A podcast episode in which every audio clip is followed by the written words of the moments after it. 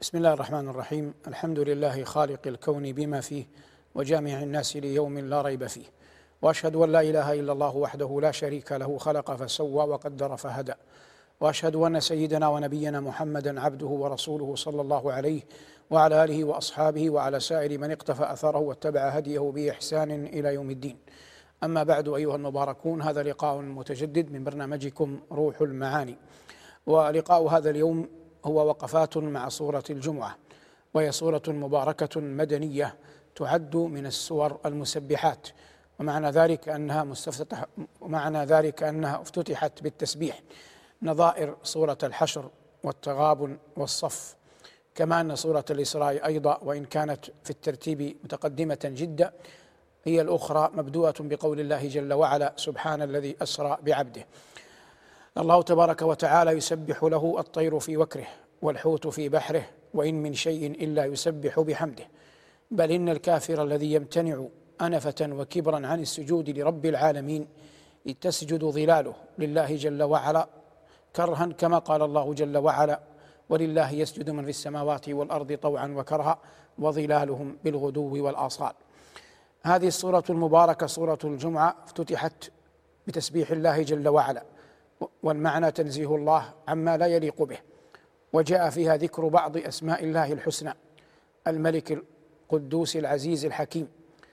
وقد مر معنا أن ملك الله جل وعلا ملك مطلق وإن كان الله جل وعلا أخبر أنه يؤتي ملكه من يشاء. لكن ملوك الدنيا إنما يملكون ملكا صوريا لا يلبث أن ينزع منهم أو هم ينزعون منه بالموت. وغير ذلك من الأسماء الحسنى مر معنا كثيرا التذكير بها وإظهار معانيها. ثم قال الله جل وعلا هو الذي بعث في الأميين رسولا منهم. فالله تبارك وتعالى هو الذي امتن على هذه الأمة بأن بعث فيها هذا النبي الخاتم صلوات الله وسلامه عليه. وهنا يتحقق ما جاء في السنة أنه عليه الصلاة والسلام قال عن نفسه أنا دعوة أبي إبراهيم. ومعلوم أن الخليل إبراهيم لما رفع القواعد من البيت مع ابنه إسماعيل دعوا الله جل وعلا. كما أخبر ربنا تبارك وتعالى في سورة البقرة ربنا وابعث فيهم. فقول الله جل وعلا هو الذي بعث في الأميين إنما هو استجابة لدعوة الخليل عليه السلام. والأميون جمع أمي. والصواب أنها تطلق على العرب لأنها لأنهم أمة لا كتاب لهم. ومن الأدلة على أن الكلمة الأميين تطلق على من لا كتاب لهم أن الله جل وعلا قال لنبيه وقل للذين أوتوا الكتاب والأميين أأسلمتم. فأصبح الخطاب هنا إلى فئتين أهل الكتاب والأميون على الرفع على النعت المنفصل. فنقول هنا أيها المباركون إن العرب أمة أمية كما أخبر النبي صلى الله عليه وسلم والمعنى أنهم ليسوا أهل كتاب من قبل. قال الله جل وعلا وما آتيناهم من كتب يدرسونها وما أرسلنا إليهم قبلك من نذير. فهذا من الدلائل على أن كلمة الأمية أعظم ما تصرف إليه على أنها أمة لم تؤت كتابا من قبل. ومن القرائن على هذا أن نصارى تغلب ورغم أن تغلب قبيلة عربية قطع باتفاق أهل النسب من عدنان ومع ذلك لم يكن لتغلب أي ولادة للنبي صلى الله عليه وسلم. ذلكم أن أهل النسب يقولون إنه ما من بيت من العرب إلا ويدلي بشيء في ولادة رسول الله صلى الله عليه وسلم إلا تغلب وما ذاك إلا لأن تغلب نصارى والنصارى أهل كتاب. والله جل وعلا يقول هو الذي بعث في الأميين. وهذا لا ينطبق على تغلب لأنهم نصارى أهل كتاب وإن كانوا عربا في الأصل. وهذا احتراز مهم جدا نبه إليه بعض أهل العلم من قبلنا رحمة الله تعالى عليهم أحياء وأمواتا. فتغلب قبيلة عربية لكنها كانت تدين بالنصارى في أكثرها. فعلى هذا لم تحظى تغلب بأن تكون ممن ولد رسولنا صلى الله عليه وسلم. ومن تغلب كما هو نعلم كما نعلم الأخطل الشاعر الأموي المعروف. وقد بقي نصرانيا حتى زمن عبد الملك بن مروان ومات على النصرانية. وهذا يدل على أن الإسلام في تغلب لم يكن فاشيا بالكلية وبقي بعض أهل تغلب يدين بالنصرانية كما كان الأخطل وقد كان الأخطر يدخل على عبد الملك ويغدو ويروح لأنه كان يعد آنذاك شاعر بني أمية. حتى ورد أنه كان كثير السكر فقال له عبد الملك بن مروان صف لي السكر. فقال يا أمير المؤمنين أوله لذة وآخره صداع وبين ذلك مبلغ لا أستطيع أن أصفه لأمير المؤمنين. فأصر عليه عبد الملك أن يجيبه وألح عليه في الطلب. فقال يا أمير المؤمنين والله لملكك هذا أهون علي من شسع علي. أي إذا وصلت إلى تلك الدرجة من السكر عياذا بالله ثم خرج وهو يقول إذا ما نديمي علني ثم علني ثلاث زجاجات لهن هدير خرجت أجر الذيل تيها كأنني عليك أمير المؤمنين أمير. فقوله عليك أمير المؤمنين أمير المعنى عليك أمير يا أمير المؤمنين. فأمير المؤمنين التي جاءت في الوسط ما بين عليك وما بين أمير الأخيرة إنما هي نداء منادى لحرف نداء محذوف. والتقدير عليك يا أمير المؤمنين أمير. لكنها حذفت لأن الشعر ينكسر البيت لو زيدت فيه هذا زيد فيه هذا الحرف. والمقصود ذكر نصارى تغلب قال الله جل وعلا هنا هو الذي بعث في الأميين رسولا منهم يتلو عليهم آياته. وهذا يدل على أن القرآن هو السبب العظيم الذي رفع الله جل وعلا به هذه الأمة. جاء النبيون بالآيات فانصرمت وجئتنا بحكيم غير منصرم. آياته كلما طال المدى جدد يزينهن جلال العتق والقدم. ومن جلائل قدرة الله أن هذا النبي الخاتم كان أميا لا يقرأ ولا يكتب. وما كنت تتلو من قبله من كتاب ولا تخطه بيمينك. ومع ذلك فإن كل العلماء إنما هم تلاميذ في مدرسته صلوات الله وسلامه عليه. وما أجمل شوقي حين استل هذا المعنى فقال يا أيها الأمي حسبك رتبة في العلم أن دانت لك العلماء. يا أيها الأمي حسبك رتبة في العلم أن دانت لك العلماء. قال الله جل وعلا هو الذي بعث في الأميين رسولا منهم. والحظ أن الله يقول هو الذي بعث في الأميين أي خرج النبي من العرب ولم يقل هو الذي بعث إلى الأميين لأن المعنى يختلف. فلو قال هو الذي بعث إلى الأميين لربما فهم منها الحصر. لكنه قول لكن قوله جل وعلا هو الذي بعث في الأميين أي بعثه منهم وفيهم ولهم لكنه ليس محصورا عليهم بل هو صلى الله عليه وسلم بشيرا ونذيرا للخلق كافة جنا وإنسا. عربا وعجما. فهو من فهو من ختم الله به النبوات وأتم الله به الرسالات صلوات الله وسلامه عليه. قال الله جل وعلا هو الذي بعث في الأميين رسولا منهم يتلو عليهم آياته ويزكيهم الزكاء الطهر النقاء السمو بالنفس إلى معالي الأمور. وهذا لا يكون إلا بالقرآن. ولا يكون إلا بالسنة. تركت فيكم ما إن تمسكتم به لن تضلوا بعدي أبدا. كتاب الله وسنتي. ويعلمهم الكتاب والحكمة. وهذا نظير ما حررناه آنفا. وإن كانوا من قبل أي من قبل أن يبعث إليهم ذلكم النبي. وإنما جاءت بالضم لأن الإضافة هنا منقطعة. وإن كانوا من قبل لفي ضلال مبين. وأي ضلال أعظم وأبعد من عبادة الأوثان والخضوع للأصنام. والاعتصام بها من دون الله جل وعلا. قال الله جل وعلا وإن كانوا من قبل لفي ضلال مبين. ثم قال وآخرين منهم لما يلحقوا بهم وهو العزيز الحكيم.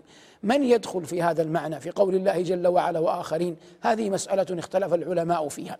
ذلكم أنه ورد عن النبي صلى الله عليه وسلم كما في الصحيح وغيره أنه سئل عن هذا ثلاثا.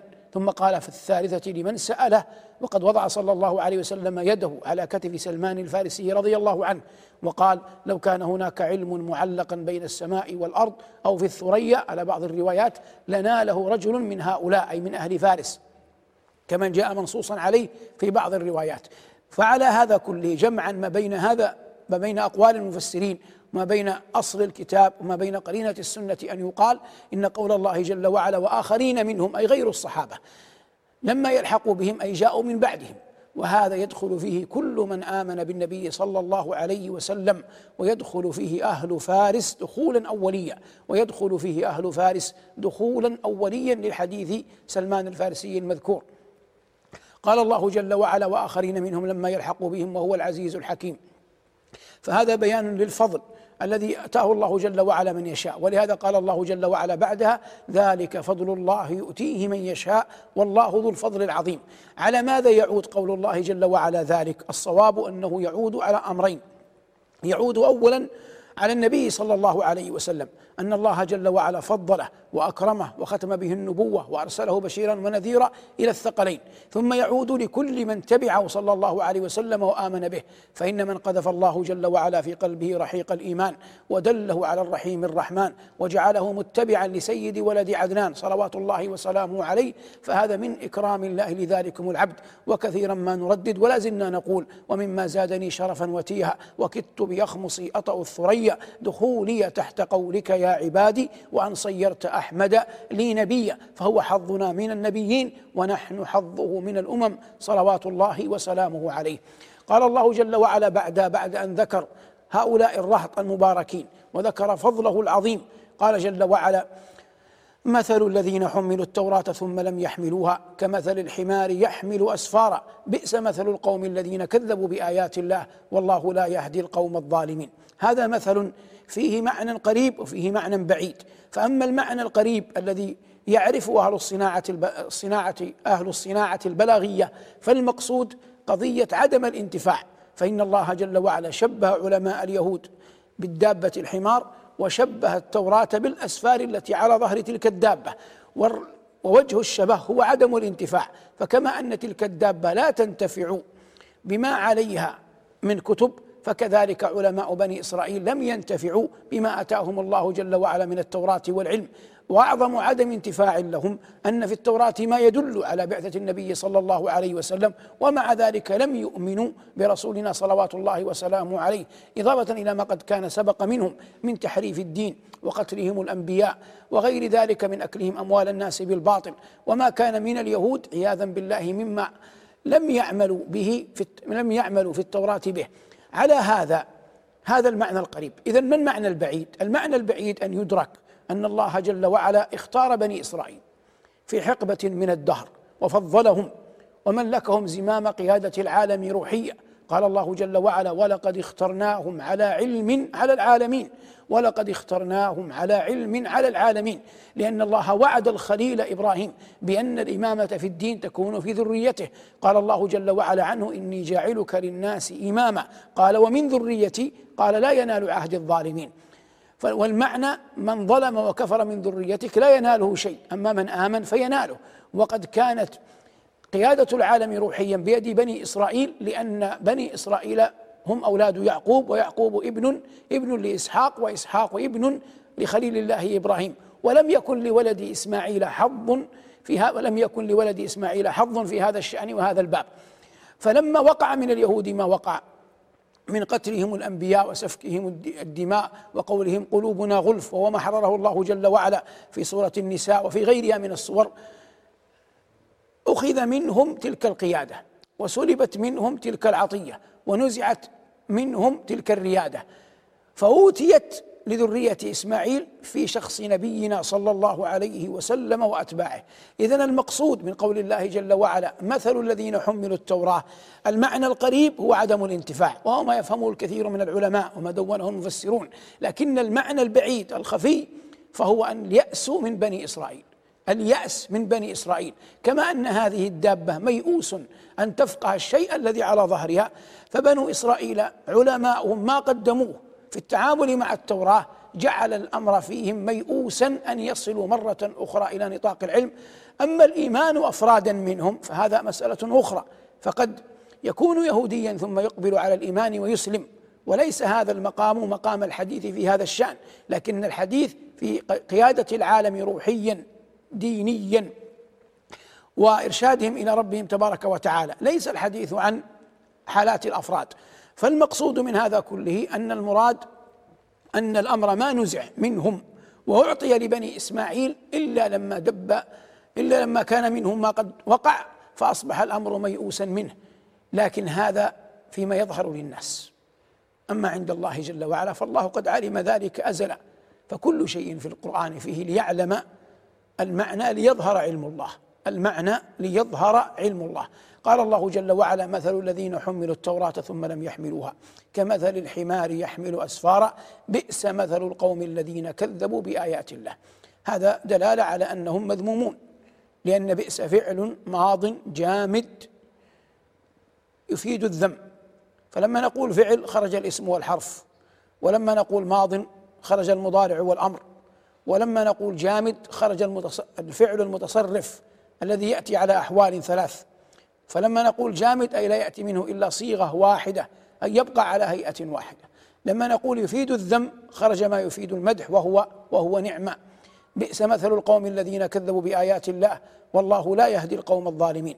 ثم قال الله جل وعلا قل يا أيها الذين هادوا. كلمة هادوا جاءت أنهم بعد عبادتهم للعجل تابوا إلى ربهم كما أخبر الله عنهم إنا هدنا إليك. فأضحت لقبا عليهم. وقد مر معنا أن اليهود تطلق ويراد بها النسب وتطلق ويراد بها الملة والطريقة والهدي الذي كانوا عليه سواء كان حقا أو باطلا. قال الله جل وعلا هنا قل يا أيها الذين هادوا إن زعمتم أنكم أولياء لله من دون الناس فتمنوا الموت إن كنتم صادقين. ذلك أنه من يعلم أنه ولي لله حقا وأن الله جل وعلا يحبه وأنهم كما يزعمون أبناء الله وأحباؤه. فإن قدومهم على الآخرة إنما سيكون على هذا الزعم قدوم كرامة. لأن الله جل وعلا ليس بينه وبين خلق أحد من خلقه نسب. فما دام تقولون أن هذه منزلتكم عند الله وتلك الحظوة لكم فعلى ما تخشون الموت؟ وأنتم مقبلون على من سيكرمكم حسب دعواكم. قل يا أيها الذين هادوا إن زعمتم أنكم أولياء لله من دون الناس فتمنوا الموت إن كنتم صادقين. واختلف العلماء في معنى قول الله جل وعلا فتمنوا الموت على قولين شهيرين. قول قال به الجماهير من العلماء من السلف والخلف وهو ظاهر القرآن وهو الراجح جدا والمعنى أن الآية على ظاهرها تمنوا الموت الأمنية المعروفة أي قولوا ليتنا نموت عاجلا. وقال بعض العلماء وينسب هذا إلى الحبر بن عباس ولا أظن صحة السند إليه تصح. قالوا المعنى إلى المباهلة فتمنوا الموت أي دعاهم إلى المباهلة. لكن هذا بعيد بدلالة قول الله جل وعلا بعدها ولا يتمنونه أبدا. وهذه لا نافية وليست وليست ناهية مما يدل على أن الجملة التي قبلها خبرية غير غير إنشائية. على أن الجملة التي قبلها خبرية غير إنشائية. فقال الله جل وعلا هنا فتمنوا الموت إن كنتم صادقين. إن كنتم تزعمون أن, لكم عند الله جل وعلا الحظوة والمنزلة العظيمة فتمنوا الموت. وتخلصوا من هذه الدنيا التي هي في الأصل دار شقاء. وأقبلوا على رب الأرض والسماء. لكن الله قال بعدها ولا يتمنونه ابدا بما قدمت أيديهم. فالباء هنا سببية. أي يعلمون ما أجرموه من أعمال سيئة ويعلمون كفرهم وعنادهم وبعدهم عن الله جل وعلا. وهذا وحده كاف في أن لا يتمنوا الموت لأنهم يعلمون يقينا إلى ما سيصيرون إليه عياذا بالله. قال الله جل وعلا ولا يتمنونه ابدا بما قدمت أيديهم.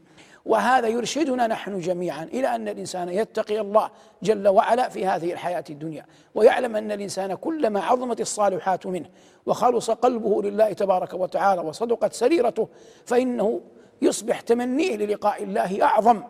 أما إن كان العبد مسرفا على نفسه في الشهوات غارقا في المعاصي فقد أهلك نفسه بالبعد عن الله جل وعلا فهذا قطعا لا يكون لديه في قلبه شوق إلى الله جل وعلا لأنه يعلم إلى أي شيء ينقلب وعلى أي شيء سيفد.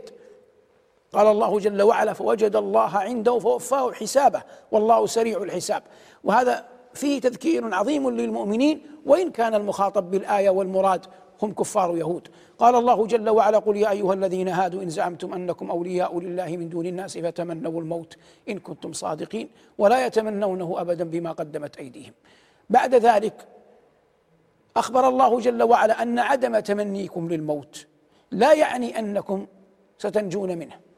فقال ربنا تبارك وتعالى قل إن الموت الذي تفرون منه فإنه ملاقيكم وهذا لهم ولغيرهم عليهم وعلى من سواهم.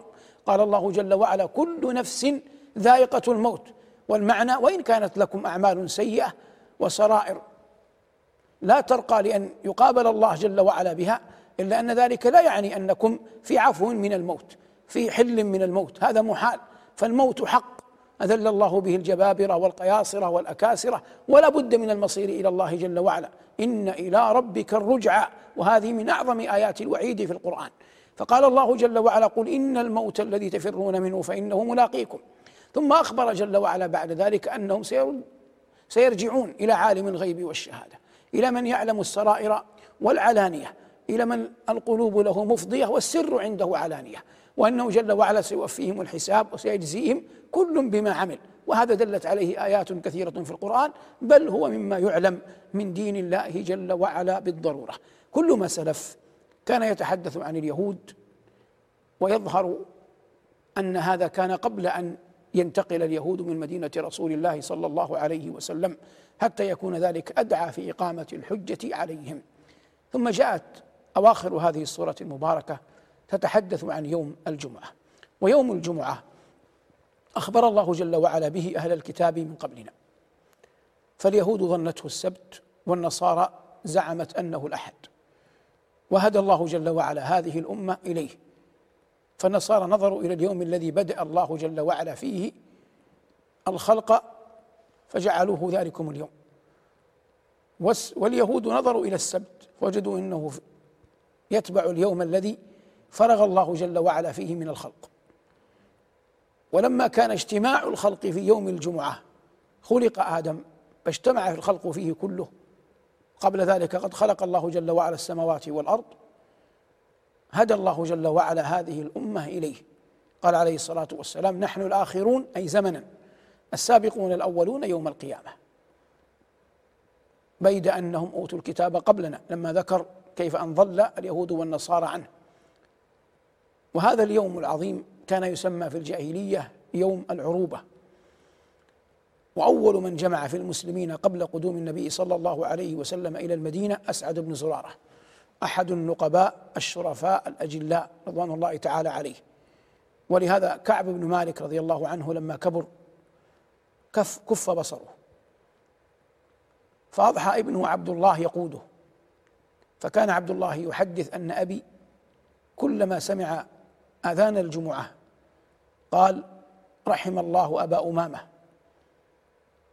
غفر الله لابي أمامة وأبو أمامة هو أسعد بن زرارة. فتكرر ذلك منه كثيرا فسأله ابنه عبد الله يا ابت أراك إذا سمعت المؤذن يوم الجمعة ترحمت على أبي أمامة؟ قال يا بني إنه أول إنه أول من جمع بنا قبل قدوم النبي صلى الله عليه وسلم المدينة. وفي هذا منقبة عظيمة لأسعد رضي الله تعالى عنه وأرضاه. وهذا الصحابي الجليل هو أول من دفن في البقيع من الأنصار. وقد أصابته الذبحة. ورد في الآثار ما يدل أن النبي صلى الله عليه وسلم كواه في رقبته أي في رقبة أسعد. ثم إنه لم يكتب له أن ينجو. بقدر الله. ومات ودفن في البقيع كما حررنا. هذا نقيب من نقباء الأنصار. جاءت الأنصار أهل بيته إلى النبي عليه السلام بعد وفاته. قال ما تريدون؟ قالوا مات أسعد يا رسول الله. قال أعلم. قالوا اجعل لنا نقيبا. فقال عليه الصلاة والسلام أنا نقيبكم. وفي هذا منقبة من وجهين. كأنه يقول ليس فيكم من يعدل أسعد بن زرارة. وفيه إكرام لأسعد أن حل النبي صلى الله عليه وسلم مكانه وتشريفا لأهله وإكراما لمن وراءه من قومه. وهذا مما كان عليه الصلاة والسلام عليه من كريم السجايا وجميل الصفات. أسعد هذا رضي الله عنه وأرضاه أول من جمع بالمسلمين قبل قدوم النبي صلى الله عليه وسلم المدينة. ثم لما قدم عليه الصلاة والسلام صلى بهم أول جمعة وافقت قدومه المدينة غير بعيد عن مسجد قباء على الشمال منه. ثم لم تكن الجمعة تقام في المدينة إلا في مسجده صلوات الله وسلامه عليه. ثم بعد ذلك أقيمت ثاني جمعة في الإسلام في مسجد يقال له جواثة في الأحساء من المملكة العربية السعودية حاليا. ثم بعد ذلك بعد الفتوحات انتشرت الجمعة في كل مكان كما هو ظاهر وهي شعيرة من أعظم شعائر الدين ويختص يوم الجمعة ببعض الأعمال والسنن من أشهرها وأعظمها وأجلها كثرة الصلاة على النبي صلى الله عليه وسلم لقوله عليه الصلاة والسلام إذا كان يوم الجمعة وليلتها فأكثروا من الصلاة علي فإن صلاتكم تبلغني. فكثرة الصلاة عليه صلى الله عليه وسلم ليلة الجمعة ويومها ويومها من أعظم القربات إلى الله جل وعلا. يسن للإمام بصلاة الفجر أن يقرأ بألف لام ميم السجدة وصورة الإنسان هل أتى على الإنسان حين من الدهر؟ ورد في آثار يقوي بعضها بعضا أنه يسن قراءة سورة الكهف. فهذه هي أعمال يضاف إليها ما يكون من الاغتسال والتطيب قبل شهود هذه الشعيرة العظيمة يوم الجمعة. قال الله جل وعلا يا أيها الذين آمنوا وهذا نداء كرامة لا نداء علامة. إذا نودي للصلاة من يوم الجمعة الأذان شعيرة من أعظم شعائر الدين ويظهر أنه من خصائص هذه الأمة. كنا جبالا في الجبال وربما سرنا على موج البحار بحارا بمعابد الإفرنج كان أذاننا قبل الكتائب يفتح الأمصار. كنا نرى الأصنام من ذهب فنهدمها ونهدم فوقها الكفار. لو كان غير المسلمين لحازها كنزا وصاغ الحلي والدينار. المراد أن الأذان من شعائر هذا الدين وقد قال النبي صلى الله عليه وسلم في دعائه اللهم اغفر للمؤذنين اللهم اغفر للمؤذنين. ونقل عن أمير المؤمنين عمر بن الخطاب رضي الله تعالى عنه وأرضاه أنه قال لولا الخلافة لأذنت لولا الخلافة لاذنت فهو شعيرة عظمى ويسن إجابة المؤذن. فقول الله جل وعلا هنا إذا نودي للصلاة من يوم الجمعة ولا ريب أنه ينادى في يوم الجمعة للصلوات كلها للفجر والعصر والمغرب والعشاء. لكن المراد هنا في الآية هو صلاة الجمعة نفسها. إذا نودي للصلاة أي صلاة الجمعة. إذا نودي للصلاة من يوم الجمعة فاسعوا إلى ذكر الله وذروا البيع. فقول الله جل وعلا وذروا البيع فعل أمر. فعلى هذا إن المعاملات تبطل إذا نودي للصلاة من يوم الجمعة. فلو أن بيعا عقد فالبيع باطل لأن النهي يقتضي الفساد لأن النهي يقتضي الفساد. بما تدرك الجمعة؟ هذه مسألة فقهية. قال بعض أهل العلم إن صلاة الجمعة لا تدرك إلا إذا شهد المصلي شيئا من الخطبة. وهذا قول ابن حزم ولا يوافقه الكثير من العلماء على هذا ولا أعلم دليلا يثبت سندا لصحة قوله.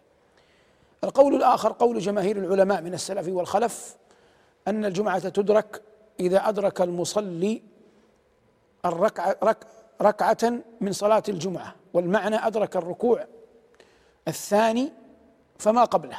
أدرك الركوع الثاني فما قبله. فإذا لم يكن الإمام قد رفع من الركوع الثاني في صلاة الجمعة فإن صلاة الجمعة تدرك. هذا قول جماهير العلماء من السلف والخلف. أما لو أنه أدرك الإمام مثلا وهو ساجد بصلاة الجمعة في الركعة الثانية فعلى هذا القول قول الجمهور يصبح ذلكم المصلي لم يدرك صلاة الجمعة فيلزمه إذا فرغ الإمام من الصلاة وسلم أن يأتي بأربع ركعات لأنه سيصليها ظهرا لا جمعة سيصليها ظهرا لا جمعة. القول الثالث قول أبو قول أبي حنيفة رحمه الله وهو أن الإنسان يدرك الجمعة إذا أدرك أي شيء من الإمام مع الإمام قبل أن يسلم. إذا أدرك أي شيء من الصلاة مع الإمام قبل أن يسلم. حتى قال رحمه الله لو أن المأموم الذي جاء يشهد الجمعة أدرك مع الإمام سجود السهو. لصح أنه أدرك صلاة الجمعة. والذي يظهر لي والعلم عند الله أن هذا القول قول قول أبي حنيفة هو أرجح الأقوال. لأن النبي صلى الله عليه وسلم قال ما أدركتم فصلوا. والرجل الذي خرج خرج يريد صلاة الجمعة. وقد أدرك الإمام وهو يصلي فلم يفرغ الناس من الصلاة بعد.